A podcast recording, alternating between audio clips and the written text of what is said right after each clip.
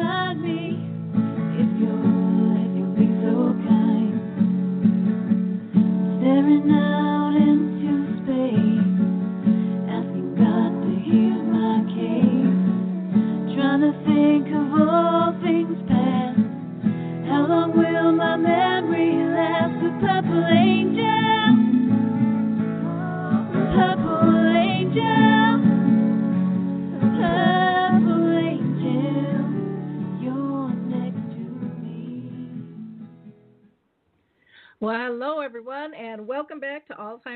Radio. I'm your host, Lori La Bey, and I'm also a daughter who has felt the pain, the disconnection, the exhaustion when caring for a loved one with dementia. You see, my mom had dementia for 30 years. Luckily, I was um, blessed enough to find the joy, the love, and the lessons that come along with that journey, and I wouldn't have traded it for anything so that's really why I created Alzheimer's Speaks was to help others connect to services, products, and tools and stories. Stories that you can relate to and that can give you hope and help you through this journey um, by learning lessons that many of us have learned along the way. And I also need to just give a shout out to our our followers your likes, your clicks, your shares, they're immeasurable. And they have spread the word of our resource. And I just want to thank you all so much. And again, invite you to maybe one day be a guest on the show. All you have to do is reach out to me, and you can contact me through AlzheimerSpeaks.com. There's a big contact button. That's our, our main website there. Um, so please, please feel free to do that. Now, before we get into our conversation today, which is going to be really interesting, it's about kind of caring and coping as a working daughter. And we have uh, Liz O'Donnell with us, who is the author of her new book. Uh, that we're going to be speaking about. But before I introduce her, I just want to give a shout out to a couple of, I think, really important things that are going on. One is the Traveling with Dementia Airport Survey. It's something that a group I'm participating with here in Roseville, Minnesota, and the University of uh, Minnesota have put together. And it's a, a survey that can be used internationally, but we're really trying to gather data on airport travel for people living with dementia and their travel companions. You can find that again right uh, on, the, on our homepage at alzheimersspeaks.com. There are also two, a uh, couple other resources on the homepage that I want to point out to you. One is a webinar series that Jennifer Fitzpatrick is doing on her book called Cruising Through Caregiving and she still has a couple more sessions left on that. And then the, the third thing that I want to uh, shout out to is Stall Catchers, which is a game where you can actually play a game and analyze real life Alzheimer's data. And you're making incredible difference by playing this game, and I would uh, really urge you to check that out. It's simple and easy to do. So let's go ahead and get started today, and let me introduce you uh, to Liz so that we can have this this uh, conversation on caring and coping as a working daughter. Liz O'Donnell is the founder of Working Daughter, which is a community for women balancing elder care, career, and more. She's an award winning writer and recently published her second book, Working Daughter A Guide to Caring for Your Aging Parents While Earning a Living. Isn't that what we all seem to fall into that, that boat so often, trying to find that balance? Liz is a former family caregiver and a recognized expert on working while caregiving, and she has written on this topic for many outlets like the Atlantic, uh, Forbes, Time, um, and PBS, and even Next Avenue. So, welcome to the show today, Liz. I, I'm thrilled to have you with us. I'm thrilled to be here. I'm so happy you call attention to this topic. Thank you. Well, it's I think it's one so many people are balancing. I know when I was caring for um, basically both my mom and dad, I was that working woman, um, trying to trying to figure out, you know, how do I raise my own family, keep my career, care for my parents, and and do it all at a high level. And there's a lot of uh, a guilt and stress and exhaustion I think that can that can wrap and, and confuse us there. So, um, before we get started uh, talking about the book, I always like to just have you tell our audience if you've been personally touched by a family member or somebody within your circle of friends who's living with dementia. Yes, my father had um, dementia. Uh, he passed away, and two years ago, actually, just about two years ago. And um, for a long time, you know, it was early stage and you know just minor minor things. And then when it kicked in it was one of the toughest things that um i experienced was watching him you know go through that disease. Mm-hmm. can i ask what were what were maybe the top two things that were the most difficult for you in that experience? Uh, well my my father um the disease um displayed with aggression sometimes, and he would be placed in adult psych wards. That happened two different times. And the care there wasn't care, it was sort of maintenance, right? Wait until the patient patient shifts and they can go back to their assisted living or the nursing home. And my understanding now of the disease is that um, it, you know, every day can be different. So you know, he might have had a good day and then come in to reassess whether or not he could go home, and then he was having a bad day, and the cycle would start again. And I knew he was in the wrong place, and I fought. I turned into such a warrior. What I feel great about on the other side is that I loved so hard when he was sick, you know, to make sure that he was being taken care of, to get him back to the nursing home that I had found for him, where the staff was fantastic. They, um, you know, they embraced uh, their patients on the memory care units. They understood how to deal with dementia, and so uh, there were a lot of positives I took out of the experience. But to see somebody who, you know, my father, World War II gener, you know, greatest generation, stubborn, independent, and to, you know, to see him losing the ability to do things he loved to do was hard. The great experience that I had, you talk about your mother's experience and how you were able to find some great lessons of love and joy in there the one thing that I'm so, so grateful for was that I was able to shift from grieving the father that I had to loving the father that I had in the moment. And even though most visits as the disease progressed, he thought I was either his mother, his sister, or the woman who, the woman who ran the place. Um, he did know that he knew me and that he liked me, and we were able to still have a fantastic relationship. And it didn't matter that he didn't know specifically who I was. Oh, that's that's beautiful. I, yeah, I got to that spot too, and I, I kind of uh, tell people it's like an unconditional love you didn't know existed because it's almost at yeah. that, a spiritual level that you get to. It's just it's so peaceful and it's so calming. It's like why the heck didn't I find this sooner? Why didn't somebody tell me this even existed to look for it? You know, I yes. just uh, was kind of oblivious to it all. But once you're there, it's it's pretty pretty magnificent. Well, thank you for sharing sharing that with our audience. I think it's always helpful. Why don't you tell us why you decided to write the book, um, "Working Daughter: A Guide to Caring for Your Aging Parents While Earning a Living"? Well, I had I had written a book about balancing motherhood. I had a, my first book was called Mogul Mom and Maid: The Balancing Act of the Modern Woman, and talked about the there's data that shows that women tend to do more housework and chores and childcare than men, regardless of you know whatever the marital arrangement is or who's working and who's not. And I had written a book about that, and just as that book came out, my parents started to need more and more.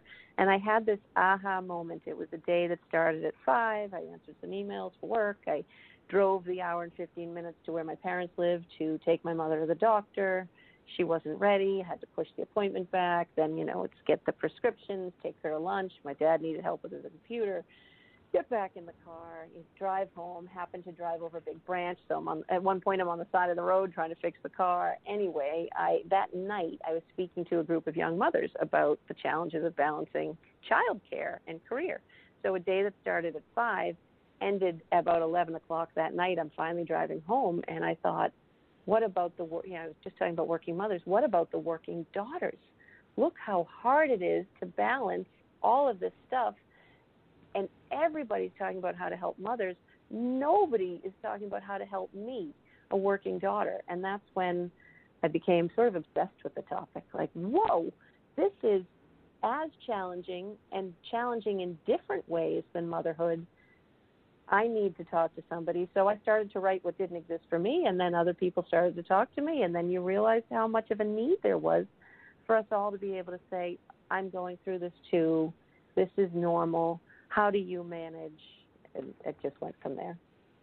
Oh wow, that's that's really what happened to me with Alzheimer's Speaks too. I started as a blog, not really knowing what would come of it. It was like, holy cow, what a shockaroo! You know, everybody's struggling out there, and nobody's connecting, right. and and you just you're just kind of taken back. And what a difference just having a conversation can make you know by writing a book or a radio show or a group meeting or you know whatever it is it just it makes such a powerful difference in people's lives that um, that we just I don't know I think we're so busy we forget to slow down and say hey I can't be the only one going through this there's got to be others and we we can learn so many beautiful things from one another so thank you for taking the time and having the revelation to to see that, the perception, and then to move forward with it. Kudos to you. Um, how can we better support a working daughter? And they always look like they have everything under control. I think so many people view them and go, wow, they're really doing good. You know, we seem to put on a good face. Um, and so, how do we support them, or is it putting on that good face even part of the problem that we that we have? I think it is part of the problem, and yet I completely understand why we do it. And you know, this comes up in the working daughter community all the time. There's a private Facebook group um, where working daughters really tell their truth and lean on each other. And one of the things that comes up is that people think we're okay, and you know, you you, can't imagine how stressed out or lonely or whatever it might be. And of course, you know, it's not all the time, but you have your days. Um, so I think the fact that we do try to cover it up or um, you know get through the day as best we can people don't realize and that was one of the you know impetuses back to writing the book was i felt so alone going through this experience but you know somebody in the next office or the next cube might be going through it too. You just don't see it. Um, but i understand why we do it. It is scary to especially if you're talking about the working daughter you know who works outside the home it is a scary proposition to say and let work know hey my personal life is impacting my ability to focus at work, to show up at work, to advance my career. You don't want to say that and then um, risk, you know, being passed over or being viewed on, uh, you know, you, you hear about the mommy track. I mean, potentially there could be a daughter track, right? Well, we can't rely on Liz because she might get that call at any moment. So I think how can we better support working daughters? We can talk about it and we can normalize it. You know, the the data is pretty overwhelming that we have 10,000 people turning 65 every day for a whole host of reasons from immigration to just the volume of care and training and pay that we're going to see a shortage of professional paid caregivers. So that work is going to continue to fall to um, adult children, right? Somebody is going to have to take care our, of our rapidly aging society, and it's looking like the data is showing that it's going to be adult uh, daughters and sons. And so we better normalize this at work. And so, what is it that we're doing for working parents? And is there a parallel? Should we be having, um, you know, meetups at work where people can get together and talk about examples? Should we be looking at our culture? And do we still operate a business that is, you know, I need to see you, line of sight? If you're not in your chair and we're not all in the same room, then we can't work together. That's not the reality anymore. Do can we shift the hours that people work? Um, it's really talking about what's going on with my employee base. Where are they in the continuum of care? Because it is a continuum. I mean, look at you 30 years. Um, and what is it that they best need? Not assuming that we know what they need, but asking them what they need. Yeah, those are those are really um, great insights, and I think it. You know, one of the things that I love that you mentioned was, you know, the the numbers are going to rise, and this isn't Mhm. going away. We don't have enough people to care, so it is going to fall back to the family, and it's going to fall back to the family on multiple levels. not just the daughters, but the sons and the grandchildren even, and in neighbors and friends. This is this is you know where we're at right now. And so we need to talk, we need to say this is a normal part of living life is supporting one another and it shouldn't be looked down on because anybody, you know, you can be sitting in a boardroom, anybody in that boardroom could get an emergency call. It could change right. their life in a second. And then there's no going back. And, you know, you shouldn't have to you shouldn't have to go back. We should be able to support people through this, and um, like you said, allow allow some more flexibility. But I I agree wholeheartedly that we have to we have to have the conversation. Nothing ever changes without a conversation, and that doesn't mean everyone's going to agree with it. Um, but you know that's how we come up with the best ideas is to to see what are people's needs and everybody's are going to be a little bit different and you know it's not going to change overnight but we can make little progress here and there by having the conversation by igniting the fire by making people aware of this issue. And, and to me one of the one of the biggest issues with this is that there's almost a shame blame thing going on.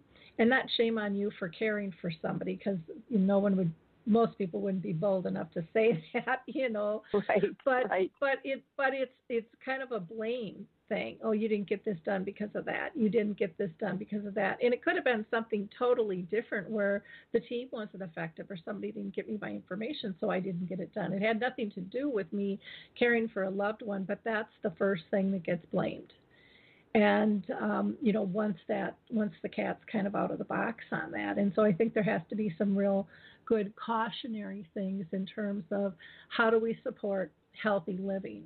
How do we let people be their whole self and be productive and not just you know their area of work? Because you know you can't as much as we say we separate work and home life it's it's pretty much impossible you know yeah they're not because separate. you, you, they're not separate. But but there's this belief that there should you know people should be able to and you know put that smile on no matter how bad your day was at home and and pretend. And then we get that whole stepford wives thing going on. And then we wonder why people can't figure out when something's wrong with us because we we have learned how to hide it so well. And you know and that's not healthy for anybody because then Right. we're you know as a daughter we're thinking why don't they know? And and they're thinking what the heck? Something's wrong but i, I can't figure out what because they're getting mis- mixed messages. And then everyone's walking on eggshells. No one really wants to talk about it because by then it's really almost in a crisis state it seems like before it you know b- before answers really come forth. And then it's and then it's too late. There's there's so much damage i think done on both sides of the of the aisle on that. So I, I love the idea of being able to have support groups or even some elder care. I know some companies have talked about doing that like they do for, for day, daycare for children. Um, or assisting maybe with mobile devices so that somebody can check on somebody or or have some breaks or something. I don't know. I, I, I love I love that idea of spirit of conversation and, and seeing where it goes. Now, um, working daughters, I think, often suffer from a ton of guilt. How do you how do you dump that? How do you deal with that? Because that's you know you I think when we stretch ourselves so far trying to be super mom, super daughter, super worker bee, whatever, you know we're not good at anything because we're you know we're so split and yet still trying to do it all. How do we get over that guilt and, and still be the best we can be? Yeah, the guilt um, in this community is amazing, and and I get it. Um, it is there is never an end to the work or the care, I should say. There's never an end to what needs to be done. So I understand where it stems from. We are, and I don't know that a lot of people realize this, how much caregivers do, right? We we help with this um, assisted daily living, right? We help with bathing and dressing and food. We run errands we sort medications. That's a big responsibility to make sure that you're giving the right doses. But what I don't think people understand is we're also, you know, changing colostomy bags and cleaning wounds. And I mean, it's surprising once you start to realize it or experience it yourself how much the caregiver does um, from medical tasks to financial tasks to sorting through legal tasks, et cetera, et cetera.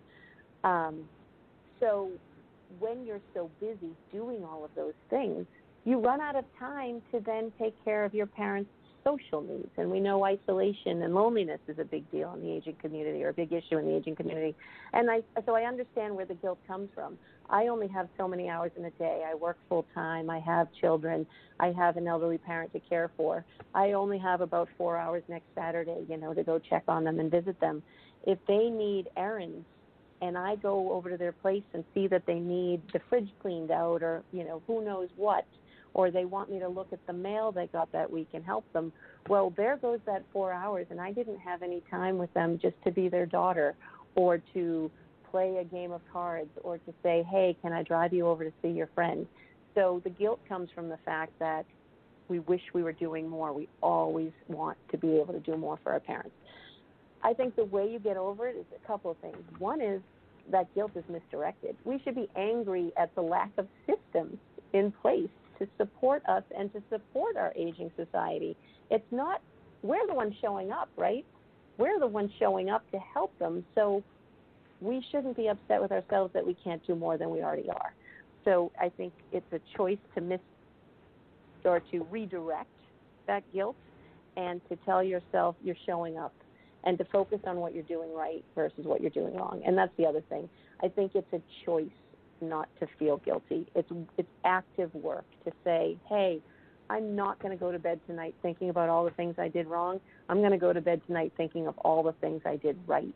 I showed up, I did the errands, I cared, I'm concerned, et cetera, et cetera. And to tell yourself, I will never feel bad for putting my family first, and I'll never put, feel bad for earning a living because that's the other thing. There's no shame in the fact that we all need to work and women are projected to live longer and aging costs money. And so we want to continue to put money in our bank accounts so that we are set up for our retirement. And so never feel guilty that, hey, I'm not at mom's house because I'm at work. And likewise, I'm never going to feel guilty leaving work because mom needs me. And that's a choice every day. But it, it takes it takes mental training. Yeah, and, and you know, how do you get that mental training? I mean, when you're so exhausted. Anyways, I know for me, there were times I know I wasn't even thinking straight because it was I was mm-hmm. just so exhausted from you know feeling guilty and feeling like I wasn't the best me or the best daughter and you know that whole nine yards. So how do you how do you learn to make that shift? Well, I think a couple things. One is to find a community, and that's why you know you emphasize this and I emphasize this. The conversation is so important. When we start to talk about caregiving, then we start to normalize caregiving. When we put a name on things, then we can identify them and find others who are caregivers.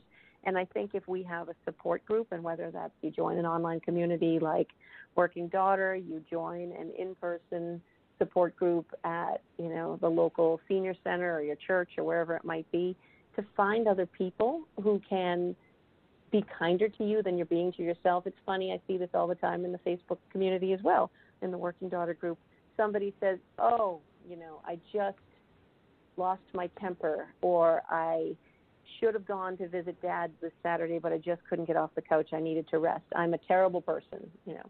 And then all the other women in the community jump in there and say, No, you're not. Self care is important. You need to take a break. You're doing all these things well and then two days later they're the ones saying the same thing about themselves and the person who felt guilty the day before right because you're so much more generous to other people in your thought process than you are to yourself so i think if you're in a support group whether that's online whatever it might be listening to a show like this then you say oh yeah you're right why am i so hard on myself i should be good to myself and then i i try to remind people every day at the end of their day to look in the mirror and thank themselves. And people think I'm crazy at first, but sometimes no one's thanking you, and you need to know that you're doing caregiving because it's who you want to be, not because you're expecting anyone to feel good about it or you know thank you for it. And so I think if we just make a bedtime practice of looking in the mirror and saying, "You rock, Lori. You know, you showed up today." and I'm going to go to bed with that as my last my last thought, as opposed to tomorrow's to do list or the thing I didn't get to today. Um, you know, build it into your bedtime routine or first thing in your morning routine, whatever works for you. Yeah, I, I think that that is really smart, kind of those intentions. And and you're you're so right when you said the women will come and say, no, no, you did great, and then but they do it to themselves. You know, it, right. it's so much easier to lift someone else up than it is yourself because you know I think I think we're our own worst critic, and then we have our inner critic who even trumps us, you know, telling us what a schmuck we are and we can do better. and sometimes sometimes you just you got to listen to that inner critic and say, "Heard you, hit the road, Jack. I did the best yeah. I could with the energy and the time that I had." And you know, maybe I can do better next time. I will try, but that's all I had in me, and I gave it all you know and and it's not healthy to give it all away we've got to be able to you know find that balance and and be able to to get refilled i know that was one of my biggest mistakes was i was giving so much to everybody else i my soul got empty you know and i mm-hmm. and and then you just feel lost and and even more exhausted. So you've got to find those things that that fill you because then you can be a better care partner um, a better worker bee whatever whatever role you're in you will you will be more whole with that. And i think that that's that's absolutely a critical piece. Um, why is it and and what can be done to kind of elevate our our ability to say job well done. You know sleep well tonight. You, you did good. How how uh, you know i know you mentioned some groups and looking yourself in the mirror. Are there are there any other suggestions that you have for people on that? Um, I, I'm a big believer in gratitude practices, and a few years ago, before I went through caregiving, I probably would have rolled my eyes if somebody was like, "Oh, I, you know, I live and die by my gratitude practice." But to the point you were just making about um, when you give and give and give, and then you start to, you know, feel depleted, or you know, you don't remember who you were or what brought you joy. Um, I think it's important to remember that when we get to that point, and I got to that point so many times. Do not get me wrong. I got to that point so many times. I became awful to everybody around me. Um, I think the polite word I'm looking for is I got really cranky, but you know, there's a less polite word that I would describe myself when um, you know, when I was just doing everything I thought I should be doing for other people and go, go, go and feeling kind of victimized by, by it, I was cranky to my mother. I was cranky to my husband. I was cranky to my kids. I, you know, and I was, I didn't even like me, you know. Um, so by sort of taking a step back and realizing I wasn't really helping anybody, then that started to help. And when I was in that really sort of victimized, cranky, cranky, cranky place, I just said to myself, like, this is uncomfortable. How do I snap out of this? And I started simply by setting the timer on my iPhone to one minute and forcing myself every morning morning to say, for one minute, list everything that you're grateful for. And sometimes it was the fact that I woke up alive, right? Another, you know, or it was coffee, or it was my favorite color red, or it was Sauvignon Blanc, right? And then sometimes it was like, oh, you know, my job is going well, or I have healthy kids, you know, so it could get deep or it could get really simple, like a new pair of shoes. But to again, it was training and forcing myself to go, okay, there are good things in your life. There's always something good. Um, you're stuck at the doctor's office and you're waiting. And for me, you know, I hate to be kept waiting and I tend to be punctual and I'll never understand why doctors run late and I could get myself so worked up. You know, the pulse quickens and the tension around my heart, and then I just I couldn't continue to live that way. So I'd say to myself, okay, what's good in this moment? What's good in this moment is I can just sit and relax and talk to Dad in this waiting room. I don't have time to go back and sit with him in his apartment. So use the time now and always training myself to find something good and to be thankful for something. Like I said, at one point I thought that was spiritual, goofy, I was way too practical, and then at some point it became necessary. Oh, I I can so relate to that because I was there too. It was like, that's a little woo wooey, you know. Of course, life is good, but I don't have to say it all the time. I don't have right, to think about right. it. Well, why the heck don't you? Well, if that's a much Yeah. better place to be than whining all the time or feeling exhausted and overwhelmed. I mean, it it when when you when you are conscious about looking for the good, you'll find it. But when you're conscious about everything being overwhelming and you know, uh, you turn into that Debbie Downer that none of us want to be. And so there's huge value in terms of finding those small precious things. If it's just, you know what, I didn't get an emergency call, or I didn't get a repetitive call, or it's just quiet.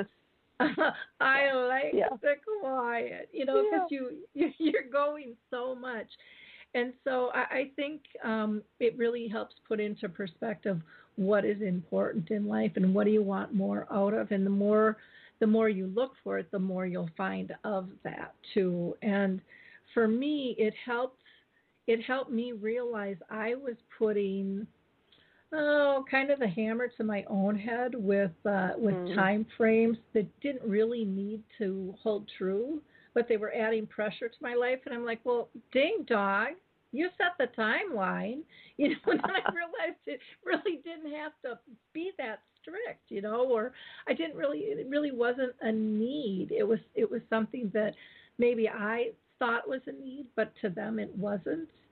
You know, and really learning to Yeah. prioritize. Okay, if I'm caring for them, this isn't about my list. This is about what's important to them. And I think that Mm. alone is a huge shift too Yeah. in terms of Yeah. the co- the conversation and, and how you approach things and um, learning to be a little bit more accepting of things that might not be up to your standard, but Right. you know they're they're survivable. I, I think of when I was younger, they used to call me uh, the white tornado because I cleaned like a crazy woman, Uh, and not so much anymore, you know. and right. and Well, it's, it's it's- going to be there tomorrow. yeah, and it, it's like it's it's just not as important to me. Um, some because some of the stuff I think we do we do out of um, oh we do it because we're worried what other people will say if we don't meet their standards. So not only are Right. is it our parent standards and our standards, now it's our friends and family and society standards. And we, we have these all ticked up and we don't even I think consciously know that we're doing it. But then when you step back and go, Holy crap, holy I don't Right, need to right. this is not important to them. It's not important to me. This is our relationship. I- have a right to stand up and fight for our relationship, not what everybody else Yeah. thinks it should be. Um, is it makes a huge, huge difference. What are some of the biggest challenges you see with dementia caregivers? You know, the things that they face because they're in some ways different a, a lot, but again, a lot of similarities to caring for. I don't care if it's if it's kids or somebody with cancer, you know, um, caring can be caring, but there are some some definite differences, I think, with dementia as well. So, what are what are some of those challenges that you see that are a little bit different with dementia? I the biggest challenge I see is lack of education and understanding. I I know in my case, and I see this with the working daughters I talk to on a daily basis. Your parent is diagnosed and you're sent home, and maybe you're put on, and maybe your parents put on was it Aricept or whatever that um, drug is that's supposed to slow the memory loss, but that's it, gone, bye bye, you're at home, and you know I didn't know that there were stages of progression. I didn't know what to do when my father fixated on he, he was constantly asking me where some car was. I didn't know what car he was talking about. You know i i made it up as i went along um tried to ask myself what's the most compassionate answer here? And i'd say i'll take care of the car you know and he would move on as opposed to dad you haven't driven a car in five years what's your problem? Right? Um there was no training. And so that to me is the biggest challenge. There are a few voices out there, and thank God for them, including you, that are helping people understand dementia. The other thing, and again, back to the voices and why I think conversation is so important and your show is so important, is there's still a stigma. You know, it was at first embarrassing to admit that my dad was in a psych ward. And then I was like, what the heck? Why am I upset if my spouse had cancer and he did and he needed to go to the hospital for some extra fluids after his chemo treatment? There was no shame in that. He needed some extra fluids. But if my dad's disease, you know, showed up in an aggressive way and they put him in the hospital, well, that was the disease, you know, so what? It was just another symptom. And so I think there's a stigma because the behaviors can feel embarrassing or why do they repeat themselves or why do they you know move the fork when we go out to a restaurant a certain way or you know why are they talking about something that isn't a reality for the rest of us well so what it's a disease yeah well and one of the things too i have had so many people deal with the you know the behaviors and have their loved one go into a geriatric psych and that's because staff aren't trained. Companies right. aren't able to deal with it. So it's it's not right. even just us. And I think sometimes we think it's just us, but it's it's Mm-mm. the medical professionals who should be referring us to resources. And I mean, people are lucky if they get a, a number to the Alzheimer's Association or the Alzheimer's Foundation. Um, you know, I didn't even know either of them existed back in the day. I had no idea how many resources there were available to us, and had to find it on my own. And you know, it, that shouldn't be happening. Um, people should be uh, given a resource and um, you know, or a coach, um, someone who can really stand by them and help. And and that devastation of the the geriatric psych has so many levels of devastation from the person who's diagnosed to the family and friends going mm-hmm. they, they never they were never like this before you know trying to understand it trying to you know um trying to support them and yet there's there's a stigma like there is with any kind of mental illness you know where there's right. this kind of shaming thing well they should know better you know they shouldn't be doing that and it's like it doesn't work like that that portion of right. the brain's gone. You know, it's been yep. eaten up by yep. little gremlins. And um, and so I think I, I think you're right. I think education on, on multiple levels is is huge. And and again, being able to allow people a place to talk openly and get support. Um, I think one of the one you know, and there's a lot of different support groups out there. Um, one of my favorites is like the memory cafe where the person with dementia and the mm-hmm. care partner all come together because i don't know if, if your family went through this but i know mine did where family and friends kind of they inched away and then it got it world got really small and so being able to have that new circle of of peer um, companions is is really nice um, others that that really know the walk you're going through um, or the Facebook pages like yours where people can really have honest conversations that they, you know, and they tell, I mean, they tell stories in those groups they've never told a soul before. Right. And, right. You know, so that, that kind of being anonymous, yet there are these deep friendships that, that um, come out of these groups and deep support because people truly, truly understand. What are some of the, the biggest challenges you see um, the working caregiver, you know, themselves facing? Well, I think if we can just tie back to the last question for a second, I think that's another challenge around dementia is because of the lack of education and because uh, many caregivers don't know what the path forward is going to look like. They can't adequately prepare their lives and set up their lives, you know, for the progression of dementia. So that's a challenge, I think. Um, and now I forget what the question was because I went back to the last one. oh yeah, no. What some of the the biggest challenges are for the working caregiver? What are you know what are the biggest ones they're facing um, working right now? Yeah, I think the unpredictability of elder care. Um, a lot of people put child care and elder care together as sort of, you know, how, we look at the issues the same way. And while there are many, many similarities, and what you were talking about so eloquently a few minutes ago about the fact that, you know, workers do have lives and we need to make space for that. But, the, but we can't treat it all with a blanket approach because the thing about elder care is you never know when that call might come. You never know when a disease might progress. Um, so it's similar but quite different.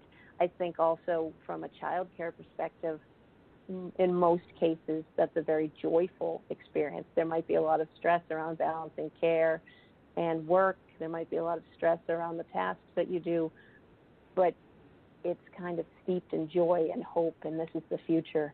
In elder care, you've got these workers who are caring for somebody, and I think there are huge gains to caring for somebody, but it's challenging as you go through it, and you're facing end of life. And so we've got these caregivers coming to work who are not only um, doing a second or a third job at home, not only thinking about the huge task list that they have and hoping that they can make it through the meeting without getting a call and you know not be the flake at work again who has to leave early or gets the emergency phone call but they're also potentially grieving because as i'm sure you know after your experience um, and it's not something i understood until my parents got sick.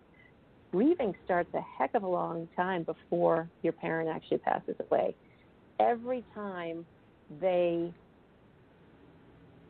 exhibit you know some characteristic or change from what they used to be capable to do whether they're no longer driving or they're no longer buying you a birthday present. It's not the birthday present you miss it's the fact that your mom isn't going to celebrate your birthday the same way. Your mom has changed. And with dementia you know there's so much grieving of the person who was even if you're able to accept the person who is. So these people are coming to work with grief. And so um, back to the more we talk about it, the more we challenge workplaces to understand that every single employee who works walks through that door is on some continuum of care, whether they are parenting, adult childing, or whatever the word might be, right? They have spouses to take care of, or they're concerned about their elderly neighbor.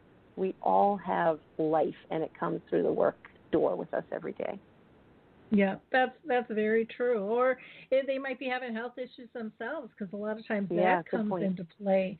You know, with all that all the stress and um, again not not being in balance. I know for myself, all of a sudden I ended up with um, acid reflux and asthma, and then after after my journey was over, poof, they went away. You know. Wow. yeah. Yeah.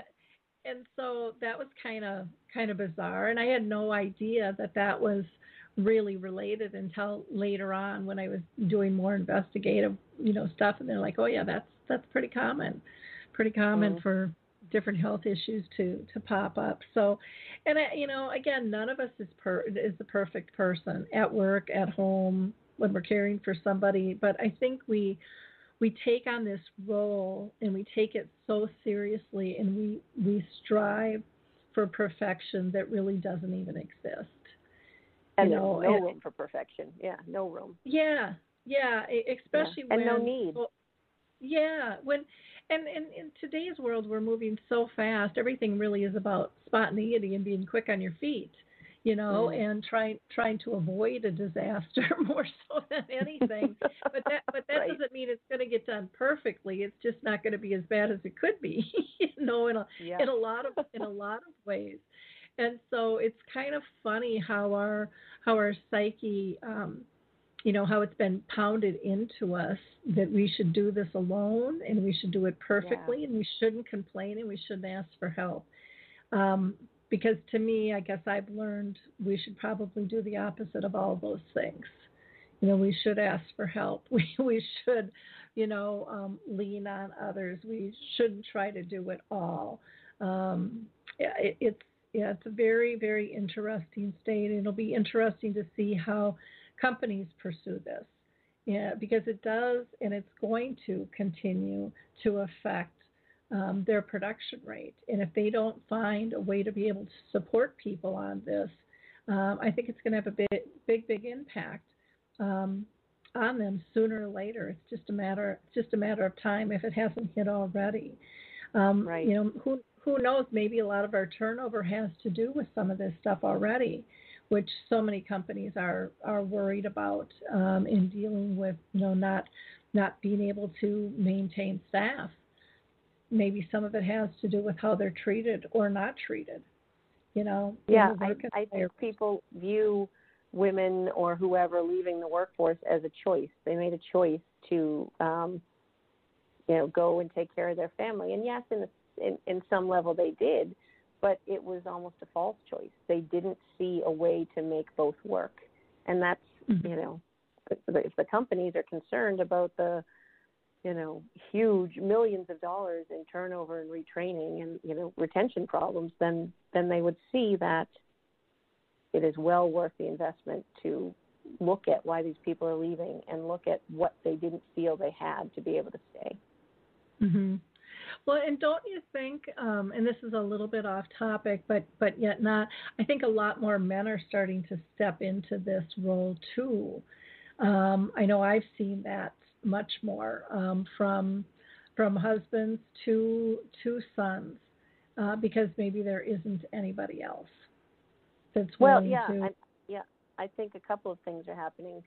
Maybe there isn't anybody else. You know, people are having fewer children, so there are fewer siblings and children to rely on to do the caregiving. I think it has to do with how rapidly our society is aging, so it's sort of an all hands on deck.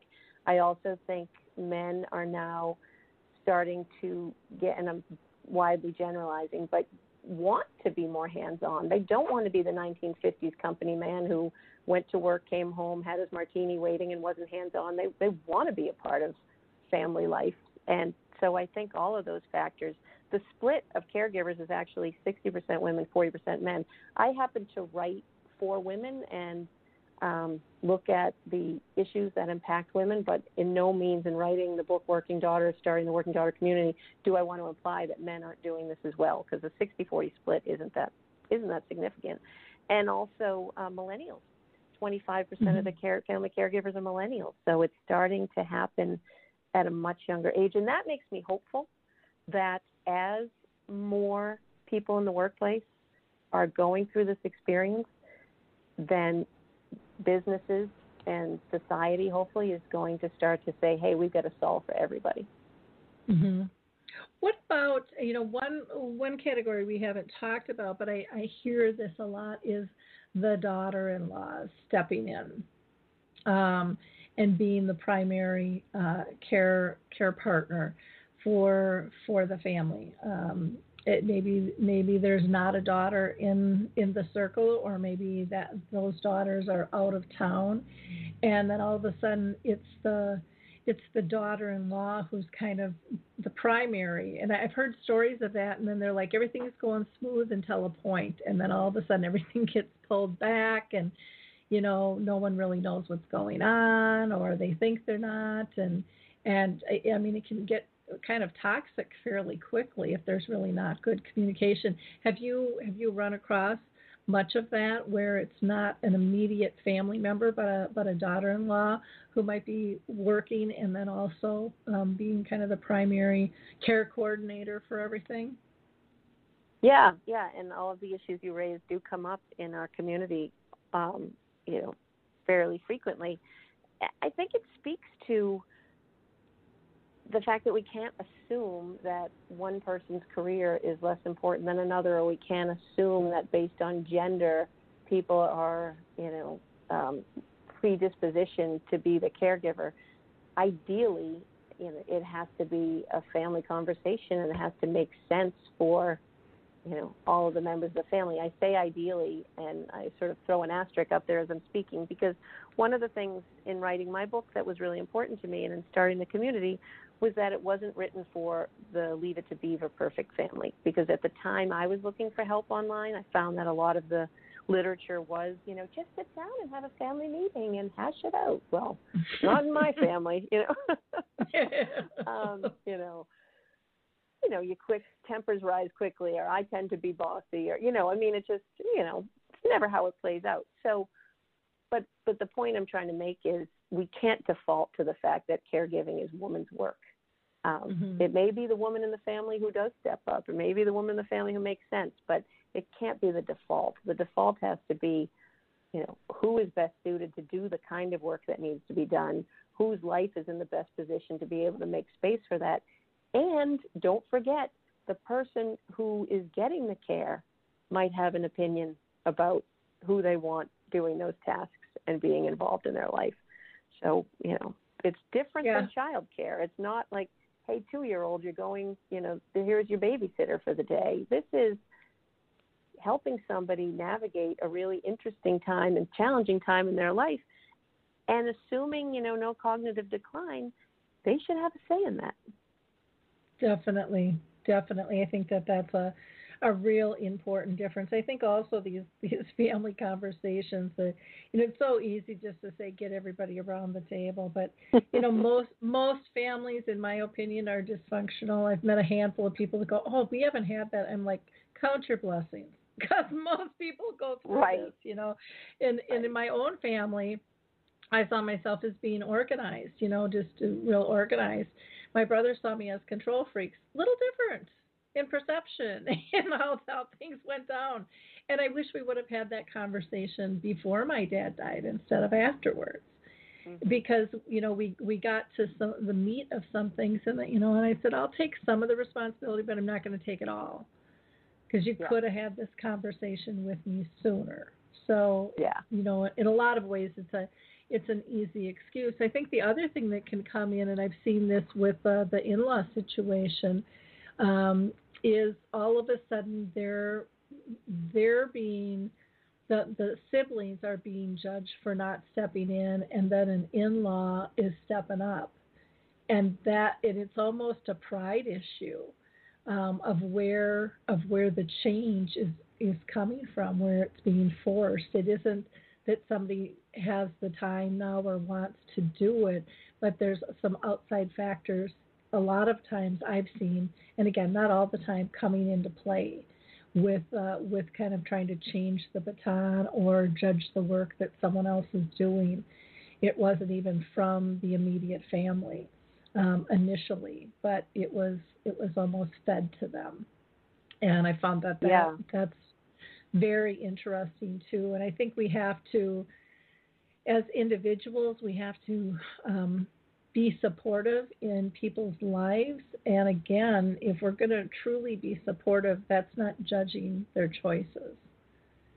Yeah, there's you know, no that's... one right way to do any of this, right? Mm-hmm. And so the way your sister or your sister in law, your brother in law might be doing it might not be the way you would do it, but is it good enough? And is it okay yeah. with the person, you know, who's receiving the care? And then, you know, how can I help? As opposed to, yeah. you know, I wouldn't do it that way, or let me take it now, because continuity can be important. Um, but it's also, I think, if you are the primary caregiver, and you know this, I'll be working on this for the rest of my life. But the caregiver who might be, or the sibling who might be long distance, they might come in with fresh eyes and see something you didn't see because you're living it. And so, mm-hmm. if you can pause, and again, I'll, I'll be working on this forever, but if you can pause and say, they're not criticizing me. They're pointing out something that I'm incapable of seeing because I'm too involved. You know, it yep, makes space for that opinion. Yeah. Easier said yep. than done, but yeah, yeah. Well, I think we're just so used to people judging us. You know, we have that Mm. perception, and so we're we're ready to kind of be on that that attack mode instead of really being open minded and kind of for the the better good. Someone's got an alternative motive, you know, for what Right, they're saying right. or or how Right. they're saying it or why didn't they say it sooner before this went into play because they didn't see it either you know it sometimes it can be really innocent stuff and and i think with with texts and emails it can complicate things too because now you're not hearing the tone of voice and you know if people can video even video conference and really be able to see the nonverbals of what's what's going on with those words um, I think can make a huge, huge difference as well. Well, Liz, this is I really. think I. just... Oh, oh, go ahead. oh, sorry. I was just going to say. I think I wrote in the book, "Be prepared to dust off the family dysfunction," because you know, you're all of a sudden your inner seven-year-old comes out, right, with your sister, and you're like, she's looking at me. It just, Yep. you know, it's such a it's such a vulnerable and important time of life, and so you you tend to sort of sink back into those roles. So just be prepared for that. Yeah, that's a that's a really good really good point. And a lot of times those roles they just don't go away in some families. Right. They're just Right. embedded there for life. You know, you were the baby of the family, you're always going to be the baby of the family even though you make three times the money and have a bigger job and house or whatever, you're still the baby of the family in Yep. in Yep. what it is. You know, you might be the attorney, but they're still going to get a different elder law attorney. no, um, exactly. It's, it's it's an interesting it's an interesting thing, and it, and I think you know one of the things we have to do with life in general is just really use that phrase. And I know my my folks used it a lot growing up was pick your battles. And I don't think we Yeah. pick our battles. I think we just go to battle these days. And we, it, we yeah. say things without thinking them through sometimes on how they could be perceived and and um, you know this will be a journey in terms of uh, learning to I think communicate better, to care better, and to to love at a deeper deeper level, and um, and help you prioritize what's really important in your life. And nobody can make that decision but you. You know, with that. So thank you so much, Liz, for this conversation. I this hour just blew by so fast. It just um, it always does, and I, I'm not not surprised. Again, uh, Liz uh, O'Donnell's book is the work or working daughter, a guide to caring for your aging parents while earning a living, and you can reach her by going to workingdaughter.com. That's workingdaughter.com, and um, right now the the book is just kind of in pre-launch. So when are you looking at that actually launching, Liz? Um, August 8th, so very soon. Okay, yeah, that's just right around the corner, and you can pre-order your book, so it'll be hot off the press.